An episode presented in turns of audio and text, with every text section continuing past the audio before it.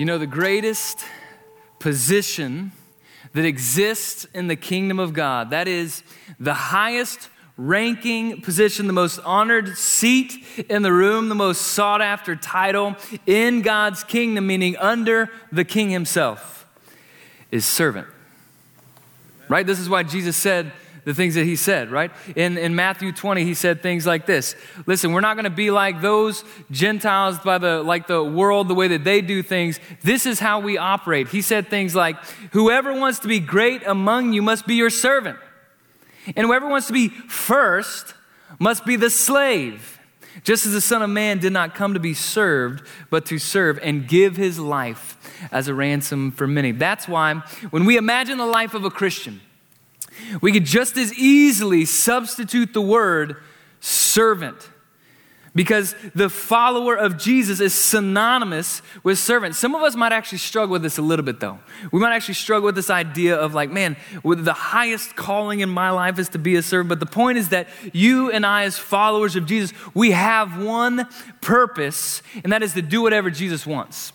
That's why we're here. That's why we chose to follow him. That's what we agreed to. That's what we submitted to. To go one step further, I believe, now this is Harrison, so you're just going to have to take that with a grain of salt, but I think the most expendable resource in God's kingdom is a believer. Because the believer, the intent is to accomplish the mission of leading people to a life changing relationship with Jesus. And to put it more simply, if you are a follower of Jesus, it's not about you. As a follower of Jesus, it's not about me. It's about the kingdom and the purposes of Jesus. So, listen, over the next two weeks, we're going to be talking about serving as one of the key rhythms of every follower of Jesus that keep us rooted and then growing in our faith. So, wherever you're engaging from, whether you're online or you're at another campus or you're here in the room, which, by the way, we love seeing faces, at least half of them. Um, we, we love that. But wherever you're engaging from, let me just say, I'm glad we actually get to get into this because this might feel like, whoa, okay, this is a little intense, but I think we need to walk through it because it is good. It is what actually leads to the adventure of following after Him. So, the way that we're going to look at this is this week, we're going to focus on why serving is so important. Why do we actually do this? And what does it look like to serve as part of the church family? And then the next week, we'll get into more of how do we discover our particular gift mix and, and calling and purpose? And how do we take our gifts to then go serve beyond the walls of the church and engage in our community and in our world?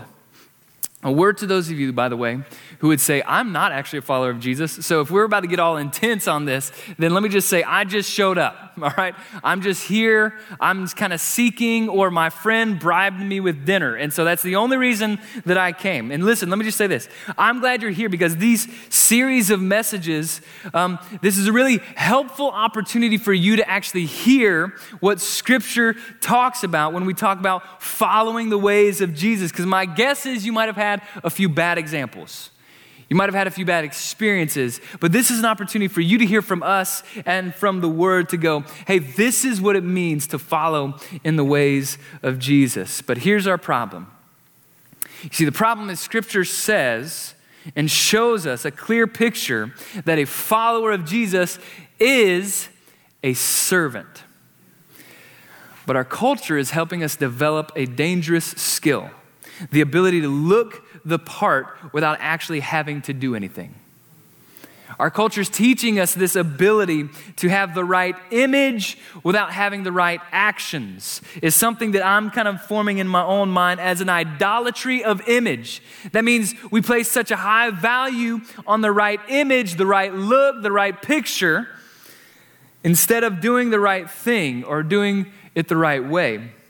Let me give you some examples. Because for us in the church world, uh, we know how important it is to be devoted to the word, right? We're going to talk a little bit more about in a couple weeks, weeks, but what we know that like every follower of Jesus needs to be daily in the word in some way because it's literally like food for your soul. We need to be in prayer every day because that's like breathing for the life of a believer.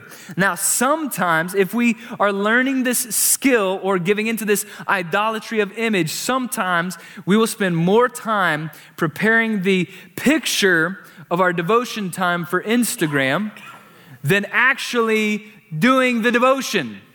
Has anybody done that? Don't raise your hand. We all kind of have that moment, right?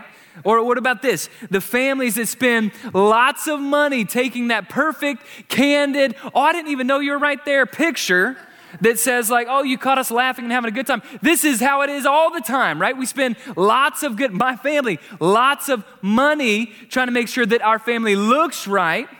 But sometimes we don't spend near the same amount of money, time, or resources investing in the relationships or dealing with our stuff because we have an idolatry of image. There's value to it, and we're losing value on some other things. Companies will literally spend millions of dollars creating a brand that communicates, no, we really, really care about you. But honestly, what they're doing is they're trying to get something from you, and typically they will compromise in other ways to gain a profit. Now, let me just say this Is that true all the time? Every single person who's ever taken a picture of their devotions, does that mean they have an idolatry issue? I don't think so. I don't think so. Is every single family that has um, a smiling picture in their house, does that mean they have an idolatry of image issue? I don't think so. Every company, you know, that's not what I'm saying. But I am saying there's an idolatry of image skill set that we're developing as a culture. We're placing a higher value on the right image than the right actions. We do this because I think it's easier. There are a lot of reasons we do this. Okay? We're afraid of what life is really like, and so we want to take the best picture in a snapshot that we can. But in, in, by and large, I think it's just easier to take a picture than live up to what we hope the picture communicates. You see, here's what happens we begin to live a disintegrated self. Do you know what I mean by that? That means like the head and the heart and the hands are now on a different page. That means you might think or say something, but your hands do something different. And the danger and the cost of this is that there's no real power in that kind of living. There's no significance or joy that comes with that kind of living. And here's the good news this is not a new issue. This isn't like, oh man, America 10 years ago, we discovered this thing and now we're all struggling with it. No, this has literally been happening. This has literally been the struggle of humanity since humanity came on the scene. And this is why we want to keep coming back to Scripture because this brings the light of truth to things like the idolatry of imagery and, or the idolatry of image. So, what we're going to do is we're going to look at James chapter 2. If you have a Bible, go ahead and turn James chapter 2. If those of you who know James chapter 2, you're like, oh, snap. Okay, this is about to get real. And you're right, it is about to get real. Because truth sometimes hurts. When we shine light on dark places, it's uncomfortable, right? But this is why we go to the Word, because it brings about new life for us as we shine the truth on things that are false. And again, let me just be clear. My purpose is to do one thing. I want to help us see that the greatest calling in God's kingdom is to live daily as a servant. I just want you to get that. Uh, like, like, put it in another context. I know that the greatest thing I could do for my wife is to be her servant. Because if I serve her and she serves me, think of what comes of that kind of marriage. The greatest calling imaginable for you and I as followers of Jesus in the kingdom is to play the role of a servant. That's who we are. James, the author of this letter, he's actually the half brother of Jesus. Many of you already know a lot of this about him. And after Jesus was crucified and then rose from the dead, that's when his half brother said, like, oh man, maybe he is God. And so then James, the brother of Jesus, looks at Jesus and says, He is God. And then he comes to a place even further where he takes a prominent role in the church in Jerusalem. And so James goes through this major transformation. And when he writes this letter, and back in the day, they would actually sign their name first. And then at the end, they would kind of say, like, this is who it's to, or here's who I want to encourage. We write, this is who it's to, and then we sign our name at the bottom. They did it the reverse. Look at how he opens his letter. James introduces himself and he says, James, the brother of Jesus. Right? You would have that one. You would be able to take that everywhere. Right? You would be able to go like, oh, by the way, I'm Jesus' brother. So scoot over, that's my seat. Right? He doesn't do that. James, the, the leader of the church in Jerusalem, where the church was born. He doesn't say that. What does he say? the highest calling imaginable in God's kingdom, is what he says. I'm a servant of God and of the Lord Jesus Christ. That's how he introduced himself. What's on your business card? How do you introduce yourself?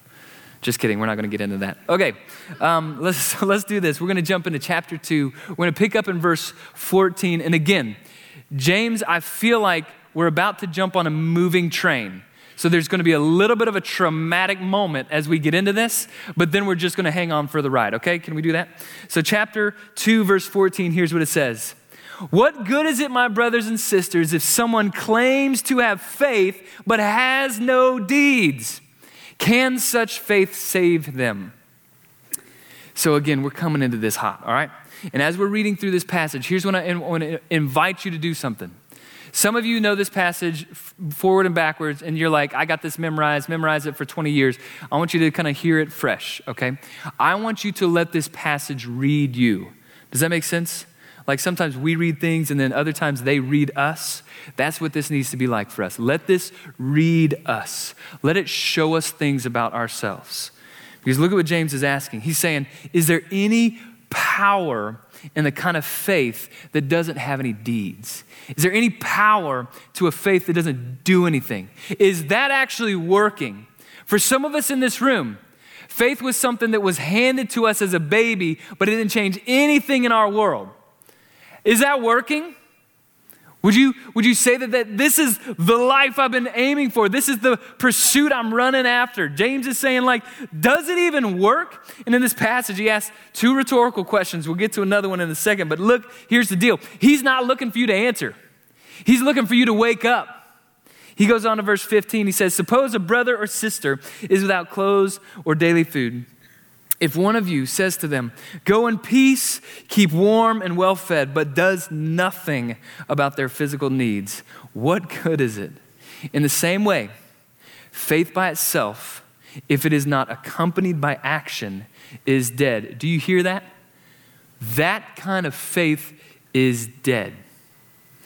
You know, this is the picture of the disintegrated self that we were talking about. This is where our words are saying something, but our actions aren't willing to back it up. Our actions aren't willing to kind of follow through with it. You know, for in our in our house, um, I remember the day when our kids tried to give away everything in our van to a homeless person we saw on the side of the road. And we're like, whoa, whoa, whoa, hey, hold on. You know, they were like getting out wallets and, you know, luggage that we had in there. And I was like, guys, hold on, time out. You know what I mean? We can't do this for every single person we run into. And so after seeing a few people and our kids trying to give away everything, we finally said, like, guys, we need a plan okay? We, it's more complicated, right? As you grow older, you learn not to help people for good reasons. Um, so thank you, that was a joke. Okay, I'm proud of you. Um, so, so I said, okay, we got to do something. So they made us make packets. So in our van, and I might have told you guys this before, in our van we have homeless friend packets that when we see somebody on the side of the road and, and we're at a place where it's not dangerous to hand it to them, we will, we will kind of, hey, hey, we want to give you this thing. Our kids made us do it. No, we say like, hey, we've been thinking about you legitimately and we, and we hope this is a blessing. So imagine we pull up because my kids are just like, oh man, they have a heart. Oh, side note, if you're also just walking on the side of the road, my kid thinks you're homeless. Um, we haven't quite crossed that bridge, but that's how they see things. And, and, so we're still learning how all this plays out. But imagine we pull up to the red light and we see one of our homeless friends and we say, Man, oh, dude, it is so cold right now. It's been raining. You know, their, their feet are soaked and soggy and they're just got that bitter chill to the bone. Man, my heart breaks. And so I roll down the window and I invite them over. And I say, Hey, hey, listen. And then I take my phone and I take a selfie with them and I say, like, man, I hope your day gets better, and drive off. Okay? No, wait, hold on. Say I even post about it and say, man, my heart breaks for the homeless in our city. What good is that? According to James, that kind of faith is a corpse. There's no life in that. That doesn't do anything. He goes on, verse 18. But someone will say, You have faith, I have deeds. So obviously, there's a conversation going on in the body of believers there. And so he addresses it and says, Show me your faith without deeds. And I will show you my faith by my deeds. The main point is this right here. He's saying, isn't, he isn't saying there's two versions of faith. There's a faith that doesn't have deeds, and then there's a faith that does. James is making the point that there is no version of faith. There is no version of trusting Jesus. That's what faith means. Separated from or lacking deeds. True faith works. It does something, it acts. There's no version of faith that lacks action. That doesn't exist in the mind of New Testament understanding of what it means to have faith. In verse 19, he amps it up a little bit. He says, You believe that there is one God. Good, awesome, great, proud of you.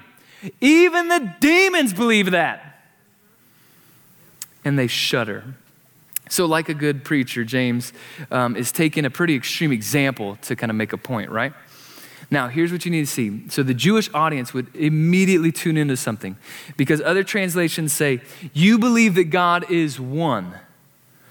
Because that immediately takes every Jewish person back to the Shema. They grew up saying these daily prayers that we find in Deuteronomy 6 4. It says, Hear, O Israel, the Lord our God, the Lord is one. Do you see what James is doing? He's saying the foundation of your faith, this prayer you've built your life on, this thing that you grew up with, this thing that says, This is who we are. We are God's people. Hear, O Israel. You know what James is saying? Demons have that kind of faith. That's a little bit of a slap in the face. Oh, you're proud of your, listen, demons have that kind of faith. They believe, they know there's one true God. They understand very clearly there's only one God. There's no one above him. There's no one that can stand against him. There's no one that can come against him. They believe in that kind of God. And when they think of the one true God, they tremble, but it doesn't change anything. You know why? Because they don't surrender to that God. They rebel against him. They keep hoping he's going to fail and he's not. Oh, they believe in him, but it doesn't change their actions. And so James is saying, man, you got to understand there's way more to this. So it gives you a bad example demons, all right? Then he gives us two good examples. Verse 20, it says, You foolish person. James is a little feisty. Can we just admit this? He's like ticked off at something. You know what I mean? He had a bad night. His wife kicked him out. I don't know what happened. But he's like, You foolish person. Do you want evidence that faith without deeds is useless? Was not our father Abraham? Whoa, whoa, whoa, be careful. Abraham's the man. So he says, Was not our father Abraham considered righteous for what he did when he offered his son Isaac on the altar? Listen, if you want to catch up on this story, go to Genesis 22. But Abraham was their guy, right? You guys, many of you know this story. Abraham was the guy that God, God came to him and said, You are the one that I'm to make a promise to. And when I make a promise, I don't fail on my side of this promise. And he said, I'm to take your family and I'm to turn it into a nation. And out of all the nations in the world, I'm to bless you. You know why? Because you're to grow into this amazing nation that I will then use to bless all the nations of the world. He says, I'm to enter into covenant with your family and I'm to use you for generations. And then Abraham can't have kids for years. And he says, Well, I thought probably to have a family, I need to have a kid. And Sarah couldn't get pregnant until 90. So he's 100 years old, she's 90. That comes with a whole different set of complications. Um, but, but all of a sudden, they begin this, they see the fulfillment of God's promise. But there's a, there's a day, several years later, where God goes, I wonder if Abraham's faith is still working. I wonder if his faith is still leading him to act. His faith began when I said, Hey, I want you to leave this place and go somewhere else. I wonder if his faith will work when I say, I want you to sacrifice your one and only son from Sarah. And so Abraham says yes. And he and his son Isaac are going up the mountain, and Isaac's going, I see um, most of what we need for the sacrifice accept the sacrifice. And, and, and so they get to the point where Abraham's literally about to take the life of his son. And if you're new to church, you need to know human sacrificing is not currently a part of what we do anymore. Okay? This is an Old Testament reality. But, but he, he's getting to the point where he said, God, you promised. You promised that I would be a coming nation. I don't know how you're going to do it on the other side of this, but I'm just going to say yes and trust you. And right before he goes through it, that God intervenes. And, and so the whole point is, James is saying in verse 22, you see his faith and his actions were working together, and his faith was made complete by what he did. And the scripture was fulfilled that says, Abraham believed God and it was credited to him as righteousness. And he was called God's friend. Please hear this part. Because when I say, listen, being a servant is the greatest call in the kingdom of heaven, some of you are going like, that sounds horrible right? Some of you grew up in church and all you ever heard was don't do a lot of stuff. Hey, if there's anything fun, don't do that. Glad you're a Christian, right? So we've got this picture of following Jesus that is kind of distorted. The great joy of getting to be a part of his kingdom and being a servant in the kingdom of God is right there. God calls you a friend. He doesn't just know your name, He's invited into relationship. You're invited into relationship with Him. That's the great delight because now we want to serve Him. We want to be all about what He wants. Anything that He desires, that's what we desire. Anything that is going to be a part of His will, that's what we want our will to become. Whatever your will is, that's what we want because we're counted a friend of God. You see, that person is considered righteous by what they do, not by faith alone. I love how a Puritan preacher, John Owen, says it. He describes this tension. He says, faith alone saves. You see, when you take the full picture, because a lot of people think that James and Paul, they're just on a different page, and they're not, okay? They're saying the same thing. Faith alone saves. You can't work your way to heaven. You can't do enough good stuff, and then Jesus owes you all right? You can't, that's not how it works. That's a dreadful system of existence, by the way, because you'll never know if you did enough. And so, the reality is faith alone saves, but saving faith is never alone. I love that. It completes itself in deeds. You see, then James gives us a second example, and it comes from an unexpected place. In the same way, was not even Rahab the prostitute considered righteous for what she did when she gave lodging to the spies and sent them off in a different direction. Again, if you're new to this, the story's in Joshua 6, and it's an awesome story. But Rahab didn't grow up with the same foundation of faith that Abraham did. She didn't have the same knowledge of God that Abraham had. She was an outsider.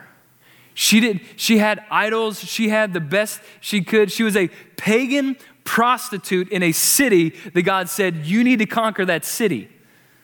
And then that you will enter into the promised land. And so she was an outsider. But this, there's a point in her journey where she looked at the God of the Israelites and she looked at her little gods and little authorities or whatever in her, and she said, I want to be with that one. That God wins. And so when the spies show up, she said, Listen, I want on the team. And so she hid these spies and helped them escape. And she acted out her faith because she trusted God. Here's the point Abraham was as in as in could be. He was the man that it started with. A- Rahab was as out as one could be. And James is saying, Listen to this that doesn't even matter.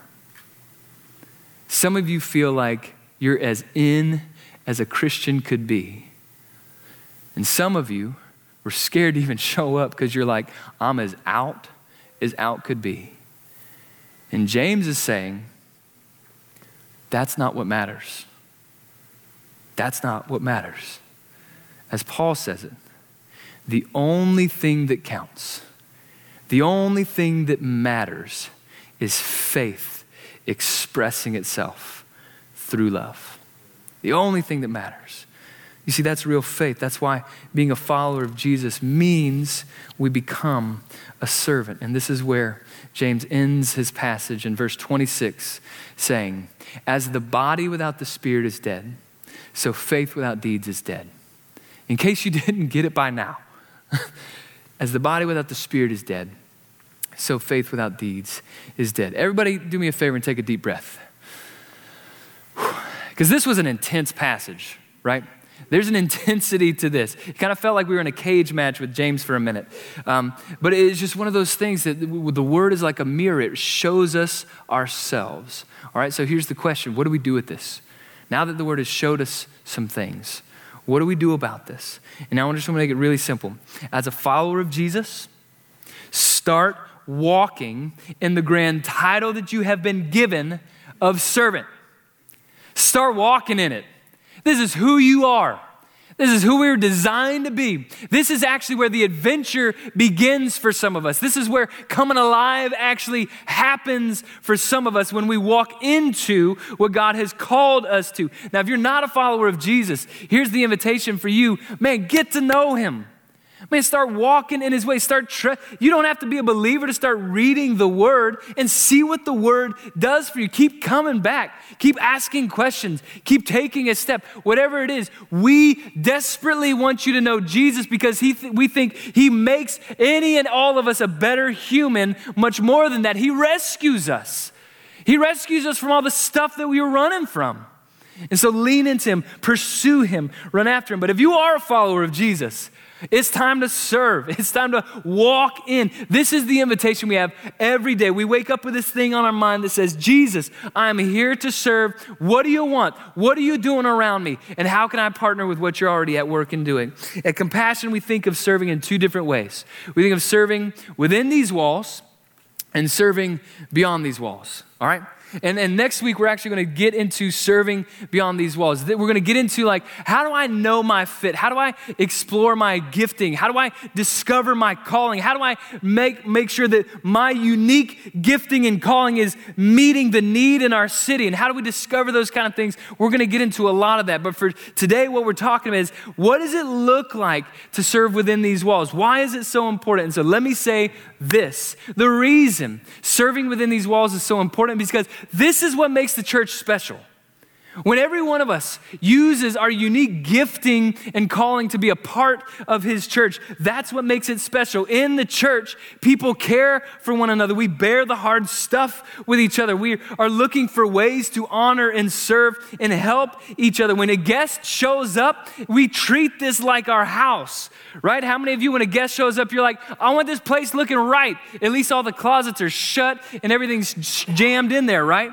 But when a guest shows up, you're like, man, I want want them to have an awesome experience. I want them to not feel uncomfortable. I want them to experience what it means to be a, a part of a community, a part of something special and significant. We want anybody and everybody to feel welcome. We want to be, listen to this, the tangible picture of how good Jesus is. When somebody just walks in, we want them to go, This is different. This is different. We want them to feel like they can belong, like they can be known and cared for. Because listen, that's what Jesus did for us. That's why it is our great joy, it is our delight to step into the role of a servant. You see, I see it a little bit like family chores. In my house, we all have chores. I have a three year old, he doesn't have as many chores because I don't want the house to set on fire. Or usually, when he helps, it makes things worse, if you know what I mean. But as he grows up, he will get more responsibility. As we grow up, we take on more responsibility. This is our house. This is our family. Imagine the last time you tried to pull off Thanksgiving, you know, together as a family. If that's a horrible experience, then pick a different one, okay? We don't want to go there right now. But imagine the last time your family got together and said, okay, who's on the green bean casserole? Because you always have to have green bean casserole at Thanksgiving dinner.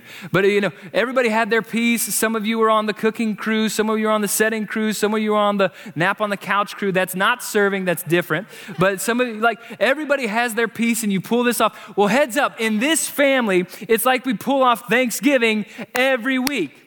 Okay, so it's a lot of effort and it's a lot of energy, but we love it because we love when the family gathers. We love the reunion. We love to get to sing together and we love to get to experience this together and encourage each other in this. And we love it when people take a step closer to Jesus. Man, when you see somebody who's far from Jesus and literally the look in their face is that of somebody who is broken and they walk out an hour later different. That's what we live for because we think Jesus changes everything. Listen, last week, last week I got to sit with three volunteers who've been serving a long time. Like they've been in the game for a long time. And when I walked away from that conversation, I was amazed because they were hungry. Do you know what I mean? Like, usually, sometimes people get tired of it and they're like, oh, I've been doing the same thing, blah, blah, blah. But they wanted more. They were like, how can I step into more and more and more of my calling as a servant? So let me just be really direct here, okay? Easter is coming. Some of you know what that means. Easter is coming. Or you were thinking of like deviled eggs, and maybe that's what made you go, mm. I don't know. I don't know what it was. I'm misreading the cues right now. But so, anyways, Easter is coming. And heads up, there are a lot of people in our community that are hurting. You get this, right? We've all just walked through the same storm. We've been in different boats, but it's been the same storm. There are a lot of people in our community hurting. There are a lot of people in our church family that are hurting. A small step that makes a big difference is to jump on a team and serve. It's not just about opening doors, but yes, please, we need you to open doors right? It's not just about like parking a car, but please park cars and park them safely, right? it's not just about comforting a child or leading on the worship team or any of those things, which all of those things are super important, but what you do is not really the most important thing that you're doing. When you serve, we're coming together as a family to help make people feel known and needed here. You are the picture of heaven for people. This can become a place where they're introduced to Jesus without the barriers, without the stuff. As we serve, that's what happens. And so I don't know where you're at. Maybe you've taken a break. I don't know if, you know, some of us online are still trying to figure out, man, I'm just waiting for a sign to know to come back to church. Heads up. This is the sign. Get back in the game. Because listen, if you're feeling differently, why don't you get back to the things that you were doing when you felt like your faith was moving? Some of those things are things like get in the game and serve, help somebody wake up, help somebody find their purpose, help somebody feel comfortable in a place that's new to them. Listen, this is a chance to help our world that's desperately trying to find belonging to belong. And each and every one of you has a particular gift that actually helps us do that. Man, when we do it all together, it changes the game. So let's jump in, hopefully before Easter. But Easter's coming, so by Easter for sure. And let me just say this. If you haven't been through Growth Track, go through Growth Track. We'll give you one month, we'll get you pumped up, get you focused. If you have been through Growth Track and you're just like, I'm ready to get back in, come on, this is the time. This is when you need you to jump in. Let me wrap up with one more story. Um, at a, I was at a conference about a year ago, and I, I saw this picture, and I didn't realize the story behind this picture. Many of you have probably seen this photo before, I think. It's a really well known photo.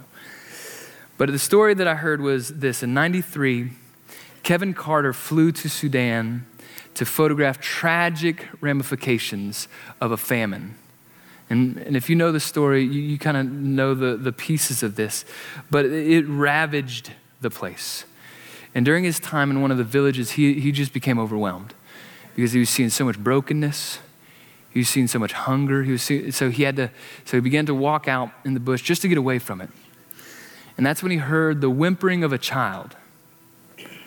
And then eventually he found this little girl.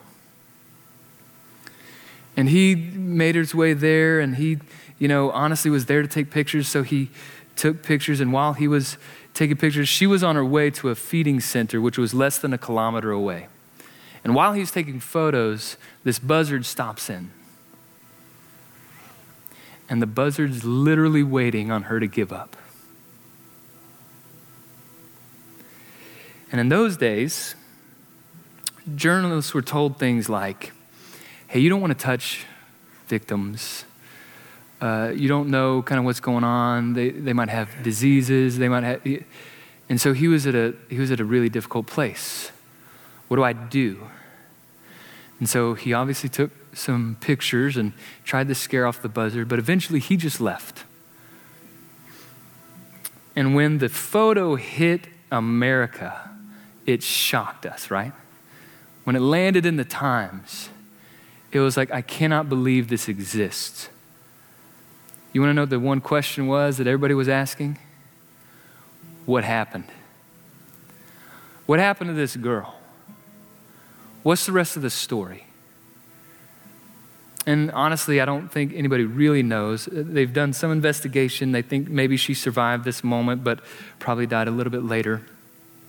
A year later, Carter won the Pulitzer Prize for this picture. But he was a tormented man. He was living in this place of nightmares and regrets for the things that he had seen. Think about that, right? If you see enough hurting, it disturbs you. Many of you have seen a lot of hurting situations. You try to help out in a lot of ways. And if you're not careful, the regrets of, I wish, what if I had done something different? Or could I have really changed something? Could I have done something? And so, months after he won the Pulitzer Prize, Pulitzer Prize, he actually took his own life because he couldn't deal with it. Now, when I heard that story, it like broke me.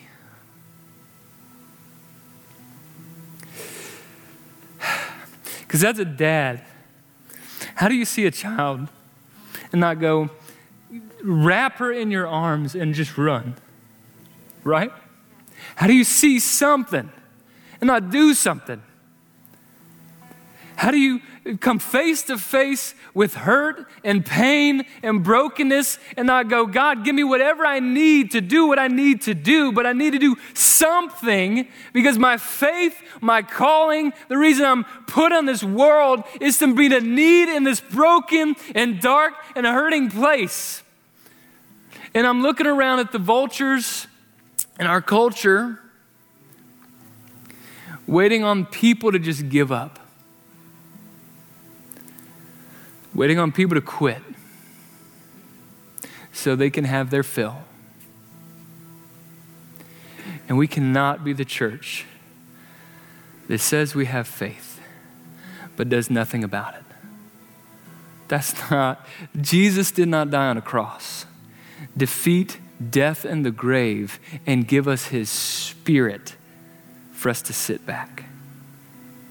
He didn't face hell itself so that you and I could have a faith without deeds.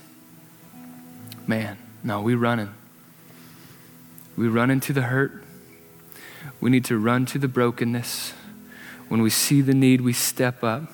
We grab the kids. We do whatever we can. When somebody walks in these doors, crawling, barely making it to this feed center, we do everything within our strength and our power to show up and show them Jesus brings life because he is the source. Listen, faith without works is dead. But here's what I know that is true a faith that does work, not only is it living, but it brings life it brings hope. That's who we are. May we live to the grand call of being a servant for Jesus. Let me pray for us. Father, thank you for your grace. God, help us.